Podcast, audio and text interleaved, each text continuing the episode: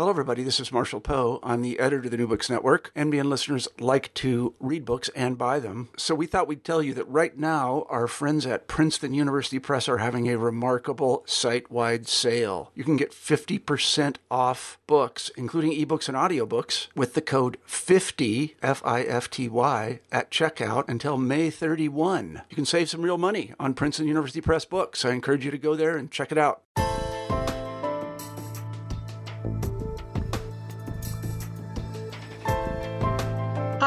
And welcome to New Books in Genocide Studies, part of the New Books Network of podcasts. My name is Kelly McFall from Newman University, and I'm the host of the show. Today, we're taking a short break from my occasional series of podcasts about Rwanda to talk with Omer Bartov. If you are at all involved in the historical effort to understand the Holocaust, you'll know of Omer and his research. Omer is John K. Birkelund Distinguished Professor of European History and Professor of German Studies at Brown University, where he's taught since 2000. He's written or edited several books, books that range from careful studies of the reasons why German soldiers participated in mass atrocities to a set of essays looking at shatter zones, borderlands between empires in Europe in the 20th centuries, to a study of the images of Jewishness in film. His most recent book, and the work we're going to discuss today, is called Anatomy of a Genocide The Life and Death of a Town Called Buchach. It's a remarkably rich study of a small town in Eastern Europe in mostly the 20th century. But it's also an intensely personal book, for it is the town where Omer's mother grew up. It's fabulous. Uh, I highly recommend it, and I'm looking forward for a chance to talk to uh, Omer about the book. So, with that, Omer, welcome to the show, and thanks for joining us on New Books in Genocide Studies. Thank you for having me. So, Omer, I always start. Um, I, I, I, think it's helpful for the audience to get to know some things about the authors that we interview. So, so maybe you could say a little bit about your own background and, and how you became a historian and, and how you became interested in the Holocaust and mass atrocity. Uh, well, um, I was born and raised in Israel um, in the 50s and 60s. Um, the society I grew up in, uh, as you can imagine, um, included many people who were survivors of the Holocaust. Um, and so my first uh, encounter with that event was through people that I simply encountered on the beach, uh, in grocery stores, on the street. Um, in in 1961, 62, uh, during the Eichmann trial, I was a kid sitting on the porch having supper every evening with my parents and hearing the so-called live broadcast, which were summaries of recordings of the trial every evening for months at a time, and that certainly had an impact on me. Um, later on, I studied at, uh, but I served in the Israeli army. I studied at Tel Aviv University, and then I studied uh, in England at Oxford, taught for several years at Tel Aviv, and came to this country in 1989, and I've been living here ever since. So, why so, so you have this personal experience with the Holocaust. Why did you decide to make it a professional theme? Well, I should admit that I never thought that I would, and for a long time I was reluctant um, uh, to make the Holocaust into something that I would study and make a career on. And uh, I, I had a variety of moral compunctions about that precisely because I thought I was very close to the event. I grew up with the people who had survived it around me. Uh, and I thought that historians need uh, some distance and detachment. Uh, and because of that, I did not actually begin as an historian of the Holocaust at all although it was not entirely um, com- completely separate, but I became a historian of modern Germany and wrote particularly about the German military and its crimes on the Eastern Front. Um, and there, there, were crimes there, obviously, by the military against Jews, but they were also against many other Soviet citizens. Uh, and I was interested in motivation and indoctrination and the relationship to uh, committing crimes um, in warfare. It was only actually after I came to this country when I created a distance between myself mm-hmm. and the society that I grew up in that I became more comfortable, which is probably the wrong word, but more ready to confront uh, the event of the Holocaust itself. And at that point, I suddenly realized that I had been studying for that for many years, but had not really given myself any account of that. So, so you've you've been working. So that's that's an interesting account, actually. Maybe I could pursue that because so so I read Hitler's Army, which is one of your early books, as a graduate student at Ohio State when I was um, in the European Military History program there, uh, and it was right. pitched to me by the people who assigned it as a book about the Holocaust, which it um, not Right. So, so I'm wondering maybe that's a place to ask you to say something about how how the field of Holocaust studies has emerged in in the time that you've been teaching mm-hmm. so that that book now might maybe be assigned as a Holocaust book, even though that wasn't your intent. Well, it was not my intent, and it isn't about that. And yeah. I've always curious. Um, um, in, a sense, you, you're right. I mean, the question is an important one. People forget that in the 1950s and the 1960s, well into the 1970s, when you were reading books about World War II, uh, the Holocaust did not feature there. You can look at scores of books, uh, just open their index and look for extermination of Jews, Holocaust, Auschwitz, uh, any of the keywords, and they won't appear there. The Holocaust was considered to be part of Jewish history, but it had nothing to do with the history of the war. And when I began my uh, uh, dissertation, writing my PhD at Oxford, I was in studying German history. I was part of the historical faculty there. Um, and I was writing about the German army. I was not writing about the Holocaust. Yeah.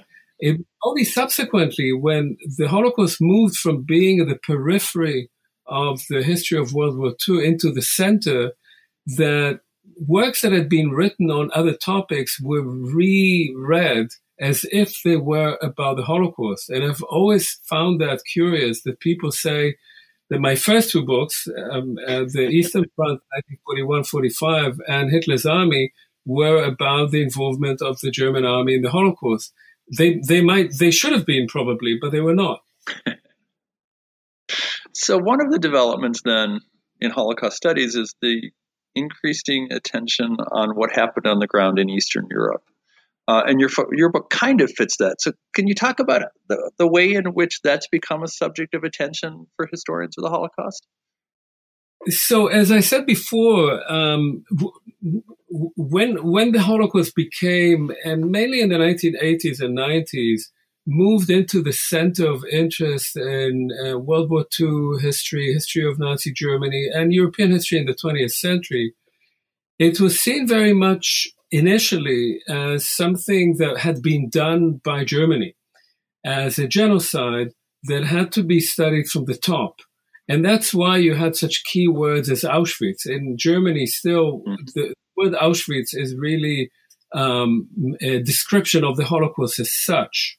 And so it was seen very much as something that had to be explained from the top, um, had to be explained why it happened, how it was organized, rather than how it was experienced by its victims. The victims in that kind of historiography were only the byproducts of the of the process of organizing uh, industrial killing.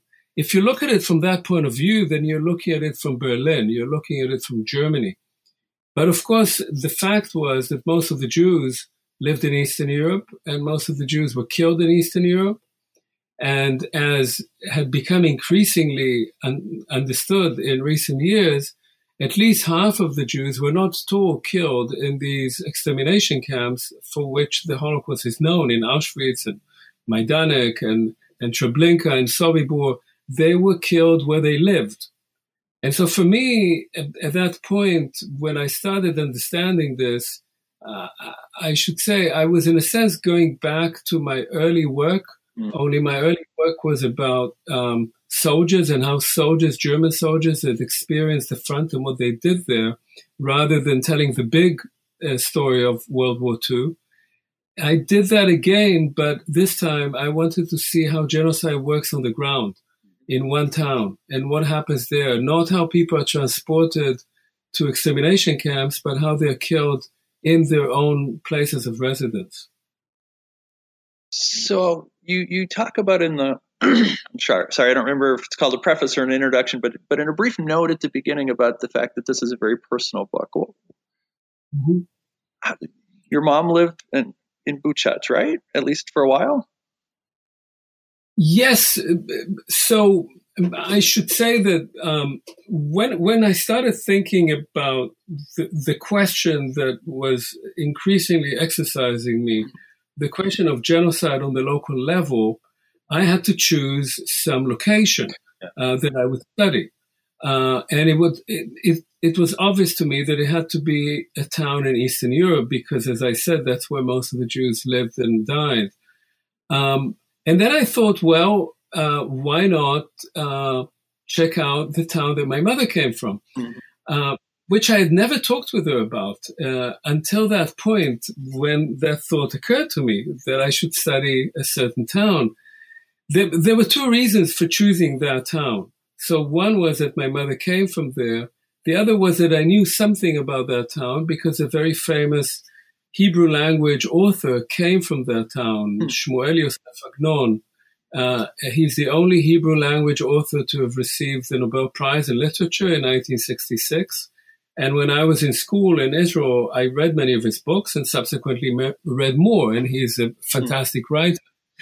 Uh, and much of what he wrote was about that town as a kind of representation of East European Jewry. He left it when he was 20, uh, but it remained the kind of site that he always returned to. So in 1995, I thought, well, let's ask my mother about her childhood in that town. And I came to a kitchen. I was visiting Israel. I was by then already living in the United States. And, and I said, uh, Mama, can you tell me about your childhood? I turned on a tape recorder hmm. and she spoke for an hour and a half. She had the whole story arranged in her mind. She spoke almost without any other leading huh. question. Uh, and that was the only time that she talked about it with me. And that, in a sense, was my launching pad. That's where I started then thinking about the book and how I would uh, do it. It took me, as you can see, 20 years altogether to finish. But uh, that was the seed of the entire endeavor. So, for listeners who don't know the, the, the region, where is Buchach and, and what does it look and feel like? So Buchach is a small town with about the population of about 15,000 people. That's the population that it had uh, at the beginning of the 20th century, and that's the population that it has now. So the, the number of residents hasn't changed much, although the, the people who live there have changed a great deal. It is now located in western Ukraine if you look at the map of Europe and you see the the huge uh, range of the Carpathian Mountains that divides um, uh, East Central Europe from the more eastern parts of Europe, uh, going all the way from Poland uh, into Romania. Uh, is on the eastern part of the Carpathian uh, Mountains. Before World War II, it was in Poland. That area was ruled by Poland in the 1920s and 30s. Before World War One, it was in the in the Austro-Hungarian Empire, previously known as the Habsburg Empire. And before 1772, the, eh, the late 18th century, it was part of the Polish-Lithuanian Commonwealth. It's a town that was established in the Middle Ages, and from the 1500s, for 400 years, had a mixed population of Poles, Ukrainians, who were not called Ukrainians initially, but subsequently, and Jews. Uh, and it was very similar in that sense to hundreds of other towns that had mixed populations throughout these parts of Eastern Europe, these so-called borderlands between what became the Russian Empire and other countries in Eastern Europe, uh, Poland, uh, now Belarus, uh, the Baltic countries, uh, and the Balkans. And you, so, so in these borderlands, these what I think you and other books call shatter zones, um, there are fracture lines, um, which in some places are shallow and some places are deep, and some places are highly contested and some places aren't. Um, it, at the beginning of the 20th century, do people living in Buchach see themselves as living in a place where everybody gets along and where the the ethnic and linguistic divides are shallow, or do they see themselves living in a place with the danger of falling apart? So yeah, that's that's a central question. I I should say this this area that um, another book that I co-edited with my colleague Eric Weitz, uh, Shatter yeah. Zone of Empires. Um, th- this entire area from the Baltic to the Black Sea um, was an area where uh, different empires met. Um, the Russian Empire, the Austrian Empire, the German Empire, and the Ottoman Empire. And so they were all areas with mixed populations. They become shatter zones, as we call them, uh, because these empires fell apart in World War One. And until World War One, um, the, the, the mix of populations and religions was part of the nature of these empires after World War One, these empires um, divided into nation states.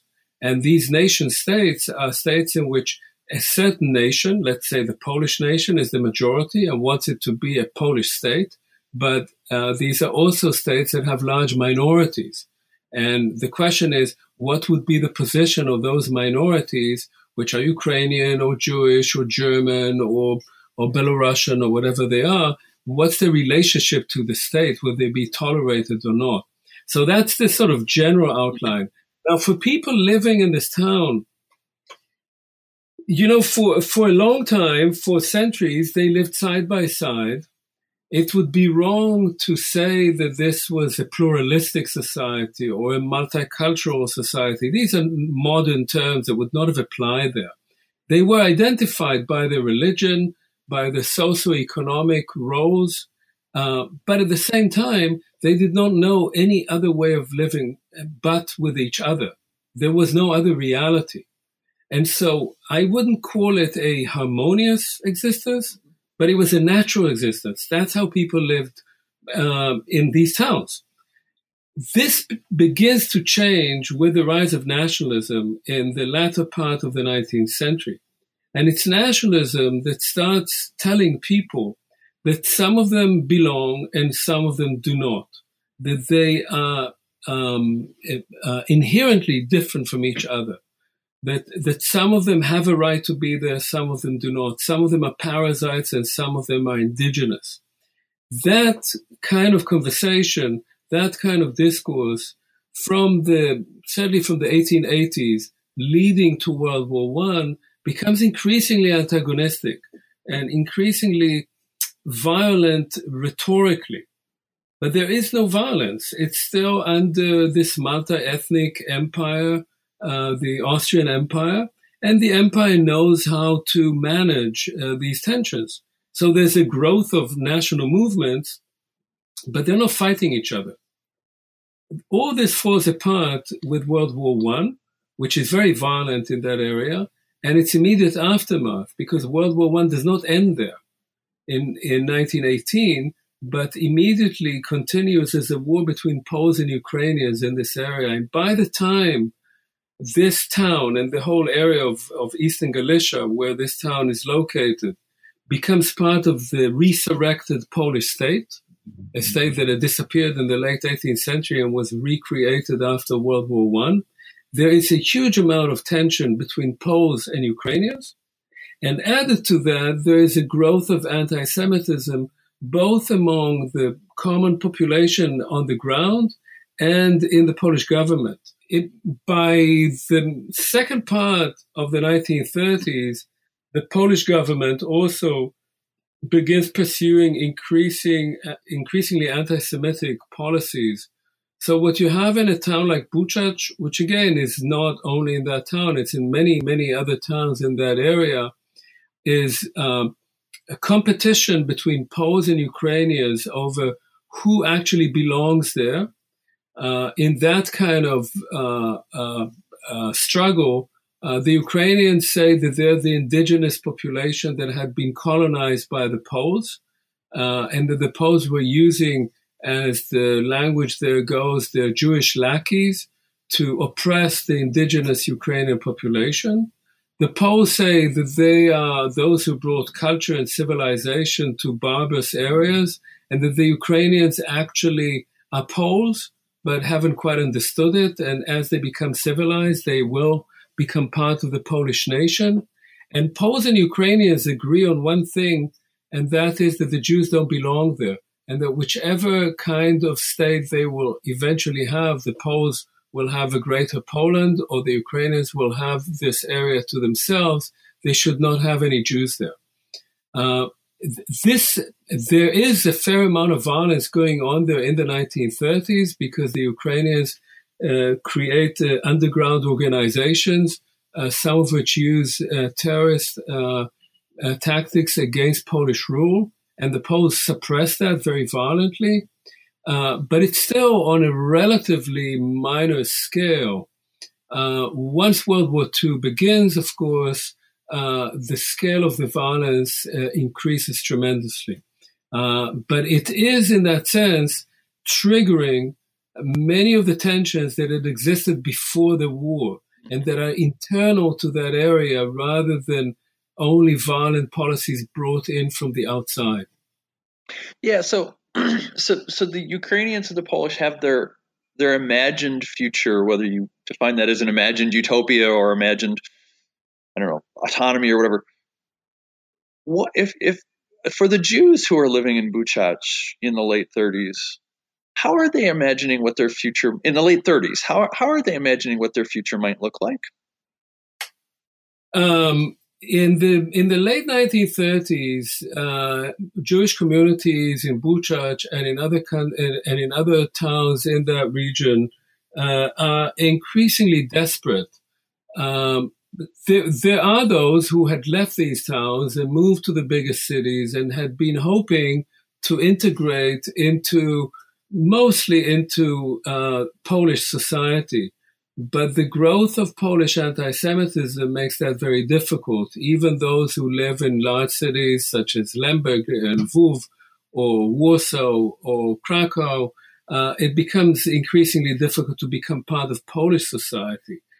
Uh, so, what are the choices? Uh, most Jews at that point, also because of great economic hardship, would like to leave but it's very hard to leave. Uh, you have to remember that the 1930s are the period of the Great Depression. Most countries don't want immigrants, don't want refugees. Uh, it's very hard to go anywhere. The United States, which used to be the main site of uh, emigration for Jews from Eastern Europe before World War One, has increasingly harsh immigration policies uh, so it's very hard to um, um, uh, be allowed into the United States. Uh, the other main goal would be for many Jews there, especially younger Jews who are tending towards Zionism, toward um, Jewish nationalism, is to go to Palestine. Palestine at the time is under the British mandate. It's ruled by the British. Uh, in Palestine in 1936, there is an, an Arab uprising against British rule largely because of the large Jews who are coming there. And Arabs there feel that Jews are taking over their land. And therefore, the British become increasingly restrictive in allowing Jewish immigration into Palestine. And so Jews are stuck. They can't go to Palestine, they can't go to the United States or to Canada for that matter, or to Britain or to France. All those countries don't want immigrants. Um, and there is no one wants them where they are and they're both politically under a great deal of pressure and uh, economically um, um, have very uh, few chances to to make a living, and poverty is very widespread. Uh, so there is a sense of great uh, despair. Some young people uh, become members of the Communist Party or Socialist Party. it's actually a very small group of people uh, but uh, that means that eventually Jews tend to be identified by nationalists with the Bolsheviks. Um, and there is a phenomenon in both in Ukrainian nationalism and Polish nationalism where they speak about the Żydokomuna, about Judeo communism or Judeo Bolshevism, accusing the Jews of having collaborated later on with the Bolsheviks. So that's that's a good transition point because, of course, for the people in Buchach, the first um, invasion is from the east, and it's the Soviets who occupy Buchach first. What what are the goals for that occupation, and how does their presence reshape life in Buchach? Exactly. So in in 1939, uh, Nazi Germany and uh, the Soviet Union uh, sign a pact, and according to the secret clauses of this pact, they divide Eastern Europe between themselves, and the Soviets get the eastern part of Poland. Uh, that eastern part of Poland includes uh, eastern Galicia and includes Buchach. Uh, so the Soviets come there in September 1939 and remain there until in, in, that town until early July 1941.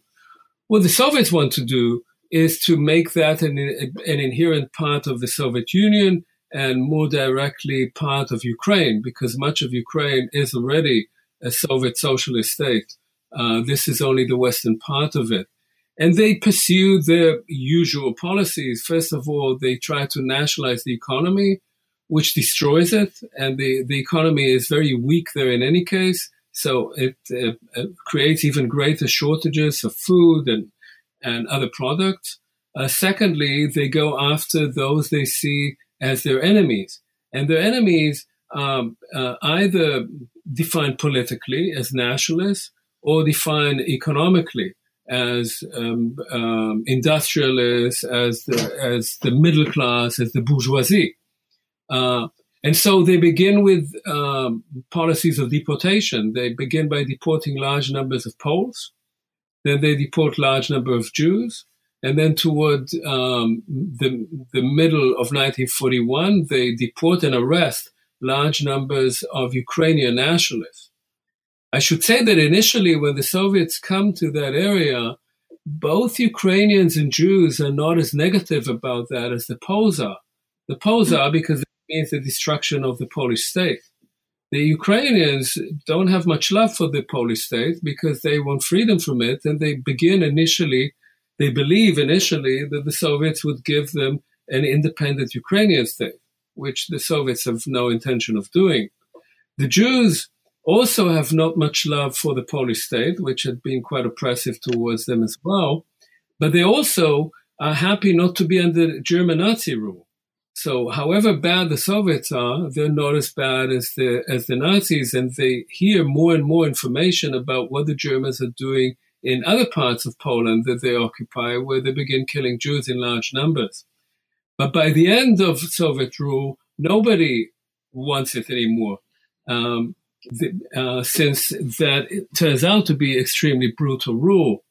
There is one irony, though, which is that while the Poles and the Ukrainians remember Soviet rule as particularly brutal because of the deportations, the Jews remember it somewhat differently.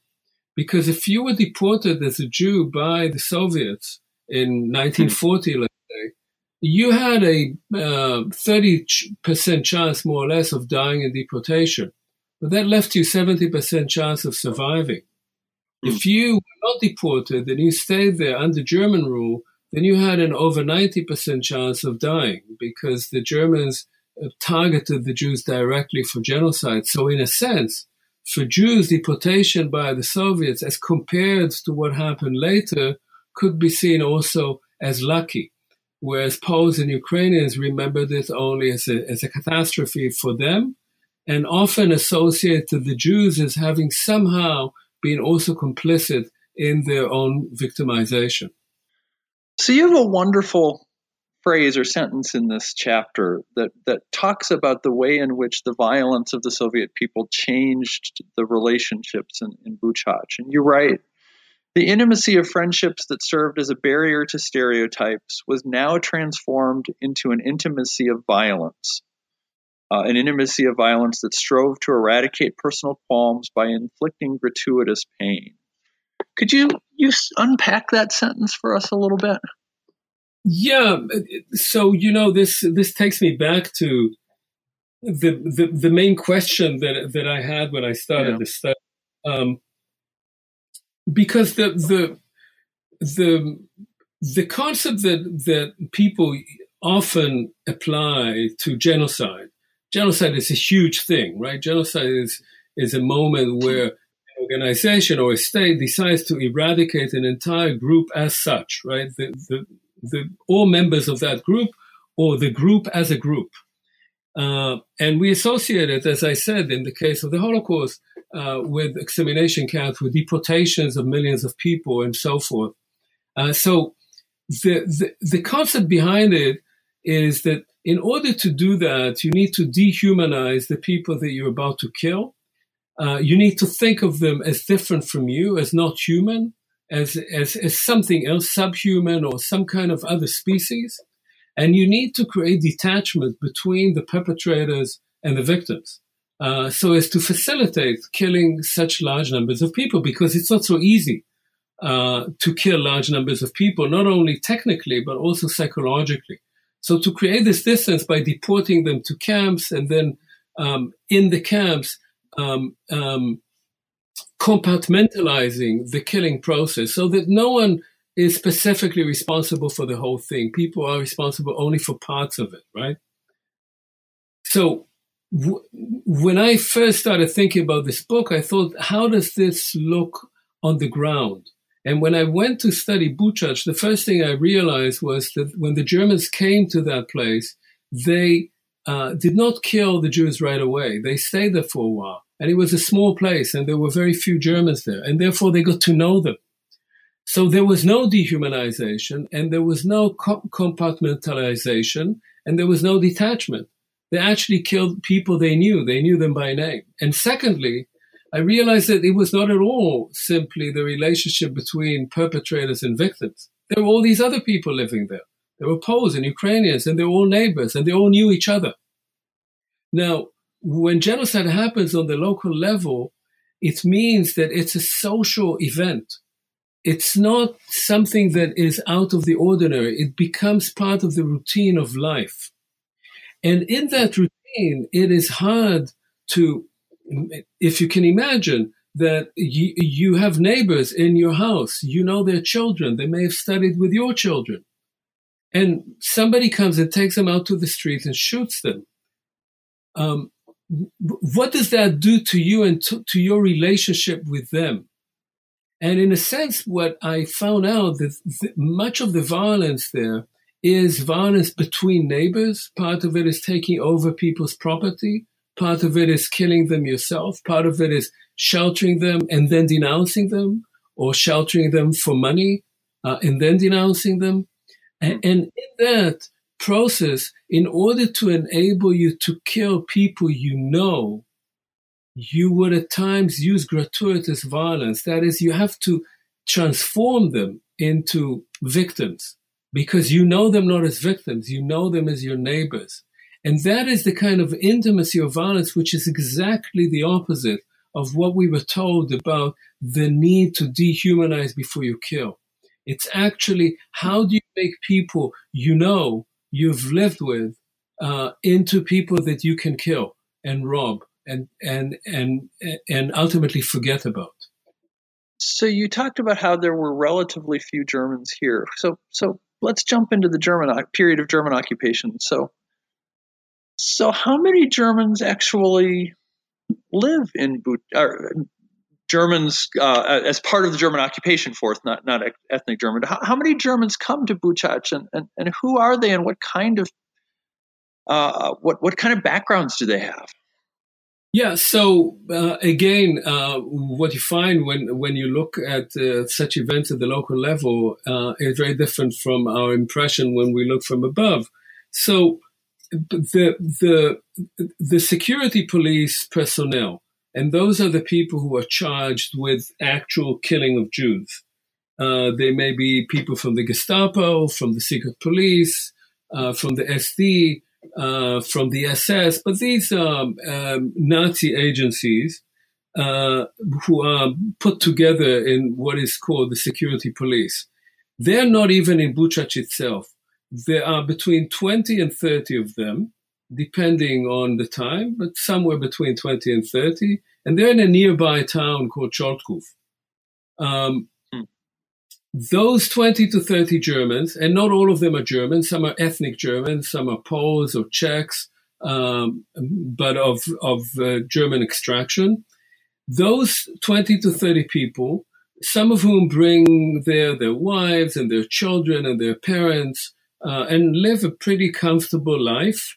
Uh, they kill altogether in that area about 60,000 Jews. Now, obviously, for 20 to 30 men to kill 60,000 people, mostly between late summer of 1942 and summer of 1943, right? So that's in about a year, uh, even less than a year. Uh, it is impossible for this small number of men to kill so many people on their own. So what they do is they create an entire apparatus that makes it possible for them to do it. Uh, they themselves, some of them are uh, former policemen uh, or still professional policemen. Uh, some of them uh, uh, were miners or were a car salesman or whatever they might have been. And often they were looking for something they could do which would not send them to the Eastern Front, where the chances of getting killed were very high. In a place like this, they carried guns, but nobody was shooting back at them. They could shoot whoever they wanted with impunity, but there was no resistance um, because they, they they had the guns and other people did not. Um, so they create an entire apparatus that facilitates the killing. And that is made up, first of all, of a battalion of Ukrainian policemen, uh, of about 300 Ukrainian policemen who assist them in rounding up people, and then of local police forces, Ukrainian police forces in, in every town, uh, German uh, gendarmes or regular uniformed police in every town, small numbers. In Buchach, there's maybe 12 of them, sometimes 15, uh, and Jewish police, uh, which is appointed by the Jewish councils that the Jews are forced to form in every town, including in Buchach. And so the killing process is that these 20 to 30 um, security uh, police uh, personnel get up in the morning, drive down to a town like Buchach, uh, have it surrounded by Ukrainian police, uh, round up the Jews that they can find on the streets, in the houses, uh, bring them to a nearby hill. Uh, they, they have already prepared pits uh, there the, the day before and shoot them into those pits. And they kill hundreds of people in uh, such an operation. It usually begins um, the night before and it ends uh, the following evening. So you deal with a lot of these people with, in, in a great deal of depth. Can you give some sense of the range of of responses among the Germans to to the fact that this was something they did? Uh, you know, how many of them embraced this eagerly? How many of them were reluctant participants? How many tried to avoid? Um, how, how does that all work out? Yes, this is also one of those things that uh, if you look at a place at one place over the entire period of time and you get to know the individuals there, uh, and I read many, many of the um, court records. There were various trials and investigations by, especially by the West German police after the war. You get a pretty good picture of who was there and what they thought about it and what else they were doing. So these uh, security police uh, guys, uh, they they have absolutely no problem doing what they're doing. Uh, what you find hmm. is that, in fact, they, there were several times in various investigations after the war. Was there an execution commando and a Schießungskommando? Uh, whether people were specifically assigned to, to, to do the killings among them. And they say, no, there was no need for it because there were all, always hmm. volunteers. We never had to look for anyone. Not only were there people who always wanted to do it, but there were others who were not supposed to do it, but were waiting around. And if the guy shooting ran out of ammo and had to replace his magazine, then somebody else would jump in and, and say, well, let me do it. So among those people, there is no problem whatsoever. There are very uh, troubling cases. That, as I said, some of them bring their wives and their children. Uh, one of them is uh, known to have shot people with a pistol with one hand while he was holding the hand of his four-year-old kid uh, in the other hand. Um, so there, there is, um, I would say, um, a normalization of this kind of atrocity over time that is quite extraordinary. There are many photos of, of these people. They had photo albums, and you see them also partying, having a good time, having wine and schnapps, and uh, making merry and going out um, on picnics. And in between, they would sweep down on a town and kill whoever they could find there among the Jews. Now, there are other Germans on the ground, and in Buchach, what is interesting uh, there are uh, engineers there because Buchach had a, a, railroad bridge and tunnel, and those were blown up by the Soviets when they retreated. And the Germans want to rebuild them, so they bring an engineering company. And there are other people who come there. Again, they come with wives, with children, and they live a normal life in the town. But in the town in which they're trying to have a kind of comfortable bourgeois existence, uh, every once in a while, um, the the police comes and murders people, and often they kill them on the street uh, as they're round as they're rounding them up, or in the nearby cemetery or hill, or within often um, uh, uh viewing distance and certainly within hearing distance. And in many cases, the Germans were there also, they want help. They want babysitters, they want washers, they want hairdressers, they want dentists all of those are provided by the Jewish population there, of course, for free. And then those people who fix their hair and take care of their teeth and clean their homes are one day taken out and shot. So they know them all. It's all happening within a small town where everybody knows everybody else. Uh, and so this notion that we have, how can people do it and how were they uh, incentivized to do it?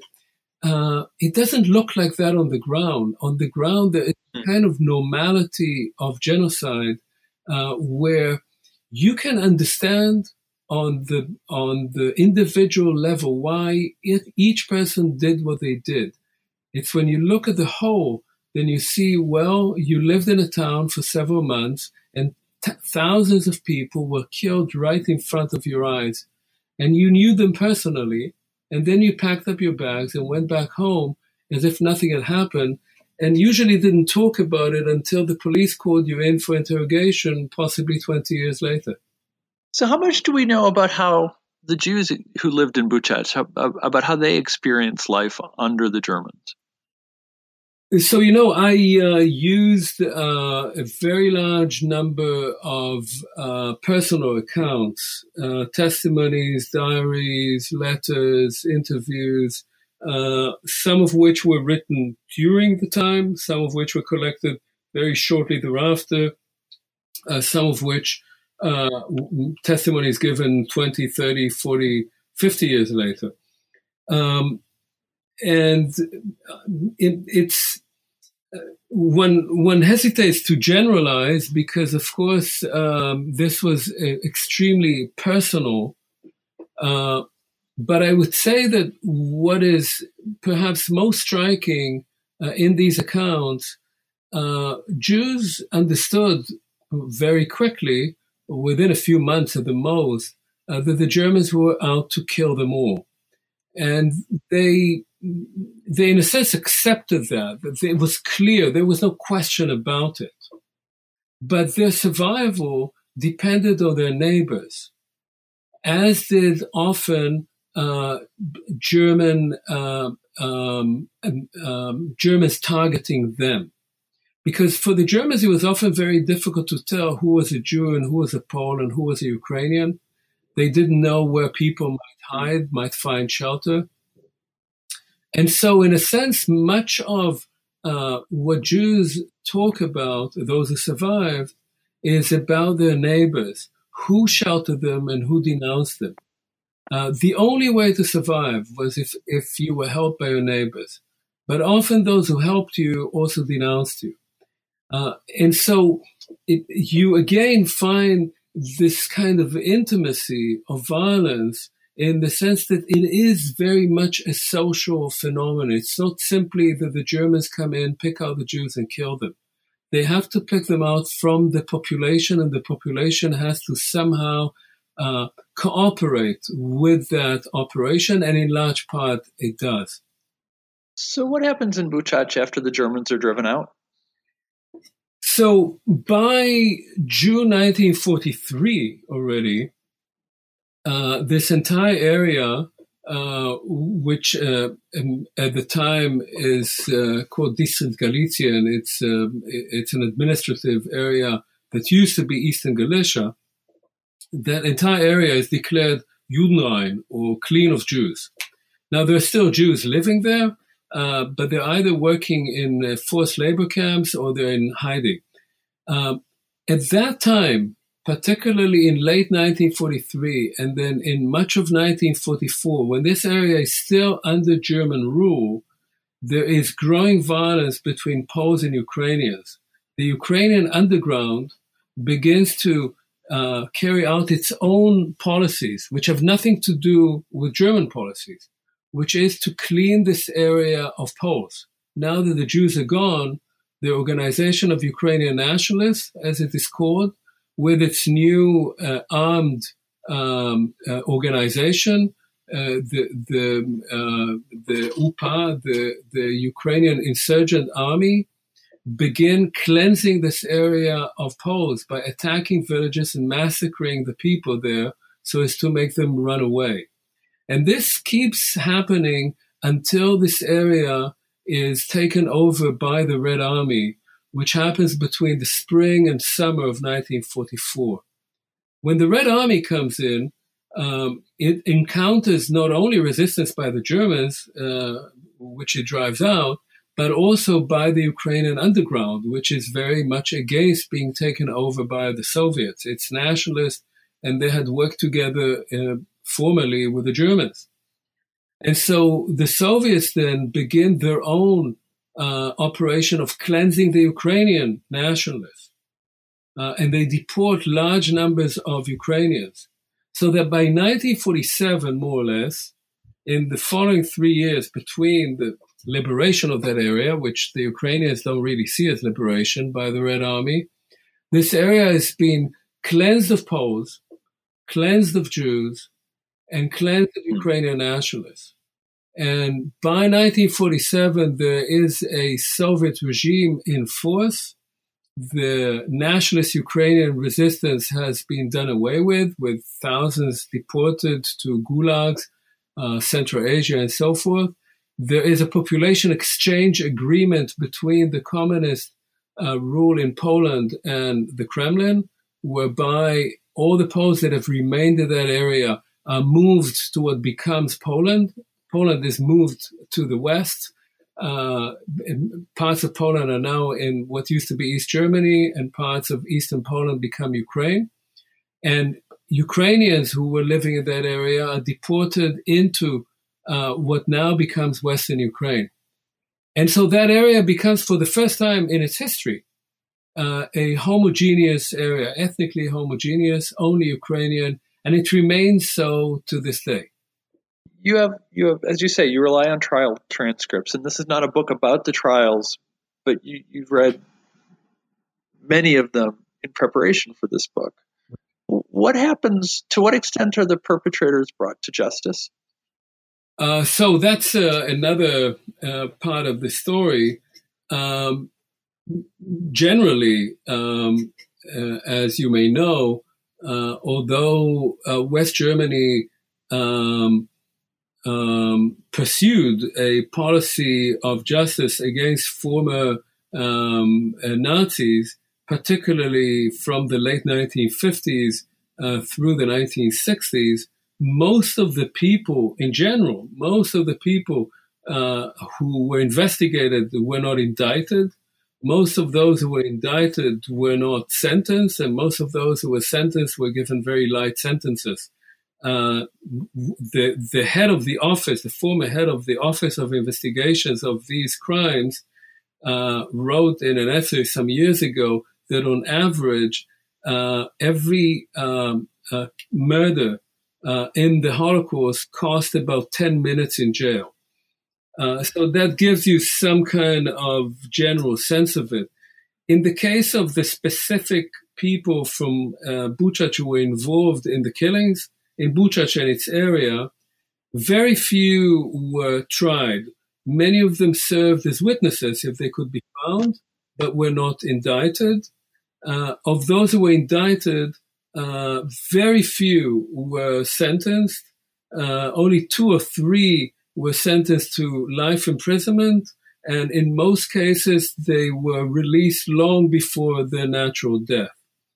Uh, so, by and large, one can say that justice was not served well uh, in these cases. What was served well is history, because all these investigations, yeah. although they didn't bring uh, the, much punishment, they produced a mass of documentation, including a great deal of eyewitness reports. People came to testify in these investigations. And that's invaluable material for people like me trying to reconstruct what actually happened there. So you've you've been there, you've talked to people there. How do the people who are living in Buchach now remember the the period of the 30s and 40s, or or or do they not think about it? Well, you should understand, first of all, I mean, very few people who were living uh, then are still alive now. Uh, it's uh, a yeah. time ago. I started going there, uh, the first time I went there was in 2003. So there were still a, a number of people living there who uh, would have been alive at the time. Um, but you should also understand that as a result of what I described before, the population of the city changed a great deal. Uh, the, the, the majority of the uh, inhabitants of Buchach, the city itself, not the region, uh, before World War II were Poles and Jews. Ukrainians were a minority in that town. The Poles were driven out, the Jews were murdered. And so the people who moved into the town after the war mostly came either from the countryside, from other villages, or they came from Poland because they were uh, part of the population exchange between Poland and the Soviet Union. There were some people uh, who were living there uh, in the um, some some years ago. They've mostly passed away now. Who remembered and uh, talked about it, um, especially a few women who remembered that they had Jewish friends they had very similar memories to the memories that my mother had when I taught with her. Uh, you know, they spoke Ukrainian on the streets. They often studied in Polish in school. Uh, and then at home, people spoke their own languages. But, you know, as children, they were friends. Um, and some of these women also remembered the horrors of the mass killing on the streets and described them in very stark terms uh, seeing how babies were being thrown out of uh, uh, balconies uh, onto the street, how this, as they were walking to school, the streets were strewn with bodies and smashed brains and um, really horrific scenes. But at the same time, uh, the general argument of those who were willing to talk about it was that we, meaning we Poles and Ukrainians, did all we could to help our Jewish neighbors. Now, whether that was the way they remembered it, or whether that was the way they wanted to present it to me or to others who were interviewing for me, uh, is a bit hard to say. But it clearly was not the case from other mass evidence that I have. Uh, and so while there was a memory of the, the, the horror of the event, uh, the horrors were ascribed strictly to the Germans and not to one's own group. My, my last question about the book itself, or excuse me, at least about the process of researching, is that, that this is a book where you did have, at least to begin, you had this personal connection. Of, uh, your, your mother had a, a, a personal history here. You got to know the people, both who you talk to physically and who you learn to know through their writings, because this is a micro level approach, very well. I'm wondering if the process of researching and writing this book was different for you, whether professionally or emotionally, than than some of the other books you've read. You've written. Yes, it was. First of all, I spent more time on this book than on any other book that I wrote. Yeah. Um, and much more than I anticipated. I thought writing a book on a small town, uh, how long would it take? A couple of years and I'll be done with it. And, and lo and behold, uh, 20 years later, it's finally out. Uh, so, you know, I, I, I traveled to nine countries. I, I have documents from over 50 archives. I had to use nine languages. Uh, it was a, a, major undertaking, just as a scholarly one. But you're right that uh, it, it, changed all kinds of things for me. Um, I, as I said, I started interviewing my mother, uh, and she gave me a kind of first view into that town before everything happened, right? When when things were relatively normal. Yeah. Uh, I did not find much about my family. This is not a family history at all. Uh, my, my mother, her two brothers, and her parents came to Palestine in 1935. All the rest of the family was murdered. Nobody came out. Uh, we don't even know how they specifically, our members of my family specifically, were killed. I know a lot about how the Jews that were killed. I know of many individuals, but I, I haven't found anything about members of my own family. But they're all gone. Um, the the the process of writing about a place um, that you have a personal connection to and writing about it in large part through the eyes of the people who experienced the history of that place over time um, does make for a very different um, um understanding of uh, how history works and how important it is to do what you know um, those who founded the modern historical profession in the 19th century uh, always told us to do to write history with empathy to write history yeah. also through the eyes of the people who are there through einfühlung to feel yourself into the history and i really tried to do that in the sense that while i was interested in in reconstructing what happened, I was even more interested in reconstructing how people understood what happened. And what you find is that there, there may be some uh, objective history to it. Obviously, thousands of Jews were murdered, thousands of, of Poles were ethnically cleansed, and so forth. But that each group experienced that as a group and as individuals very differently, and that very different memory uh, has persisted beyond the event itself and is still very much part of how people remember and think about those events. And that forms in many ways how they think about themselves today. So, in that sense, this kind of empathy, it's not sympathy, but empathy gives you, lets you into the history in a very different way and I should add to that that, you know, there's been, historians have often been very reluctant to use personal testimonies. They prefer documents that come from archives. They're afraid that people who tell you what happened may be subjective and inaccurate and forget things. And all this is true. But it's also true that when you use this kind of, uh, uh, these kind of uh, uh historical documents, uh, of testimonies, of stories, of diaries, you have a history of genocide or of any event that is a human history. It's in that sense you bring people into it. You don't look at it only as something that you organize, as you, you rehumanize the event exactly against what the intention of the perpetrators was, which was to take people and humanity out of it. And for me, this was maybe the most important thing.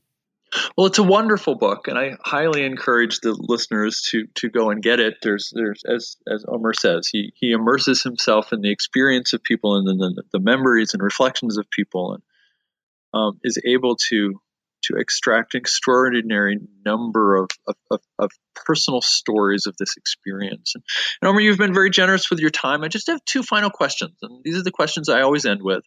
Uh, and the first is to say, um, although it might be harder for you to identify a book or two that were meaningful to you during this research since it did take 20 years, but um, listeners always are interested in, in, in, in suggestions for places they might go to learn more. So, so what would you suggest we read or, or perhaps watch um, that will shed more light on the Holocaust or, or, or the things that you were talking about in this book? Well, you know, the, the, there's so many things that I could uh, talk about uh, in literature, in history, in cinema. Uh, I read a book um, maybe three, four years ago that I thought was simply a beautifully written book that did something that is akin to what I was doing, although very differently at the same time. It's called The Hare with Amber Eyes by Edwin de It, it came out in 2010. Uh, it's a beautiful book uh, about how a man who's a potter, a very well-known uh, potter in English, uh, rediscovers where he came from and the roots of his family. And among other things, it takes him also to Ukraine. Uh, and it takes him to uh, how his his family was was destroyed uh, during the Holocaust, uh, and how when he was growing up, and he's an Anglican, he, he didn't even know that he was Jewish. how he, when he was growing up, knew nothing of it and how recovering that history uh, is a recovery both of his own roots, but also of an entire hidden and forgotten and erased uh, tale. And it's beautifully written, so I would very strongly recommend it uh, as something that tells you a story through individual eyes, which is much, much bigger than that. I will put that on my reading list. I've not heard of that.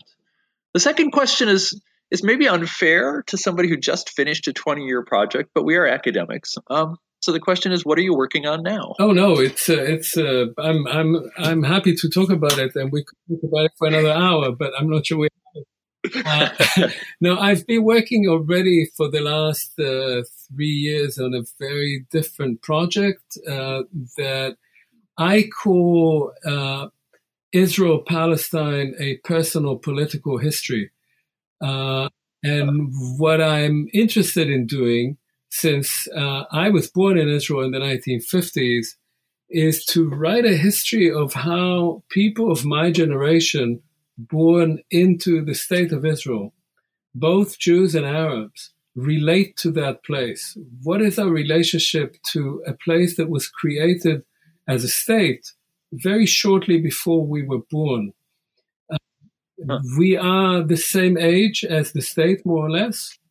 Uh, our, our, our parents, whether they were um, uh, Palestinian Arabs or uh, Jews coming to Israel, uh, were there before the state or were elsewhere. Uh, and we, in a sense, normalized that state by being uh, either the first indigenous as Jews or the first who were made non indigenous as Arabs. And so that's something that I'm very interested in exploring further. Well, that sounds like a fascinating project. I'm, I'm looking forward to reading that too. Hopefully, not. I don't have to wait for another 17 years for that one, but if that's what it takes, everybody will understand. But thank you so much for your time. We really appreciate it. And hopefully, we'll get a chance to talk to you sometime again about a book in the future on new books and genocide studies. Thanks so much.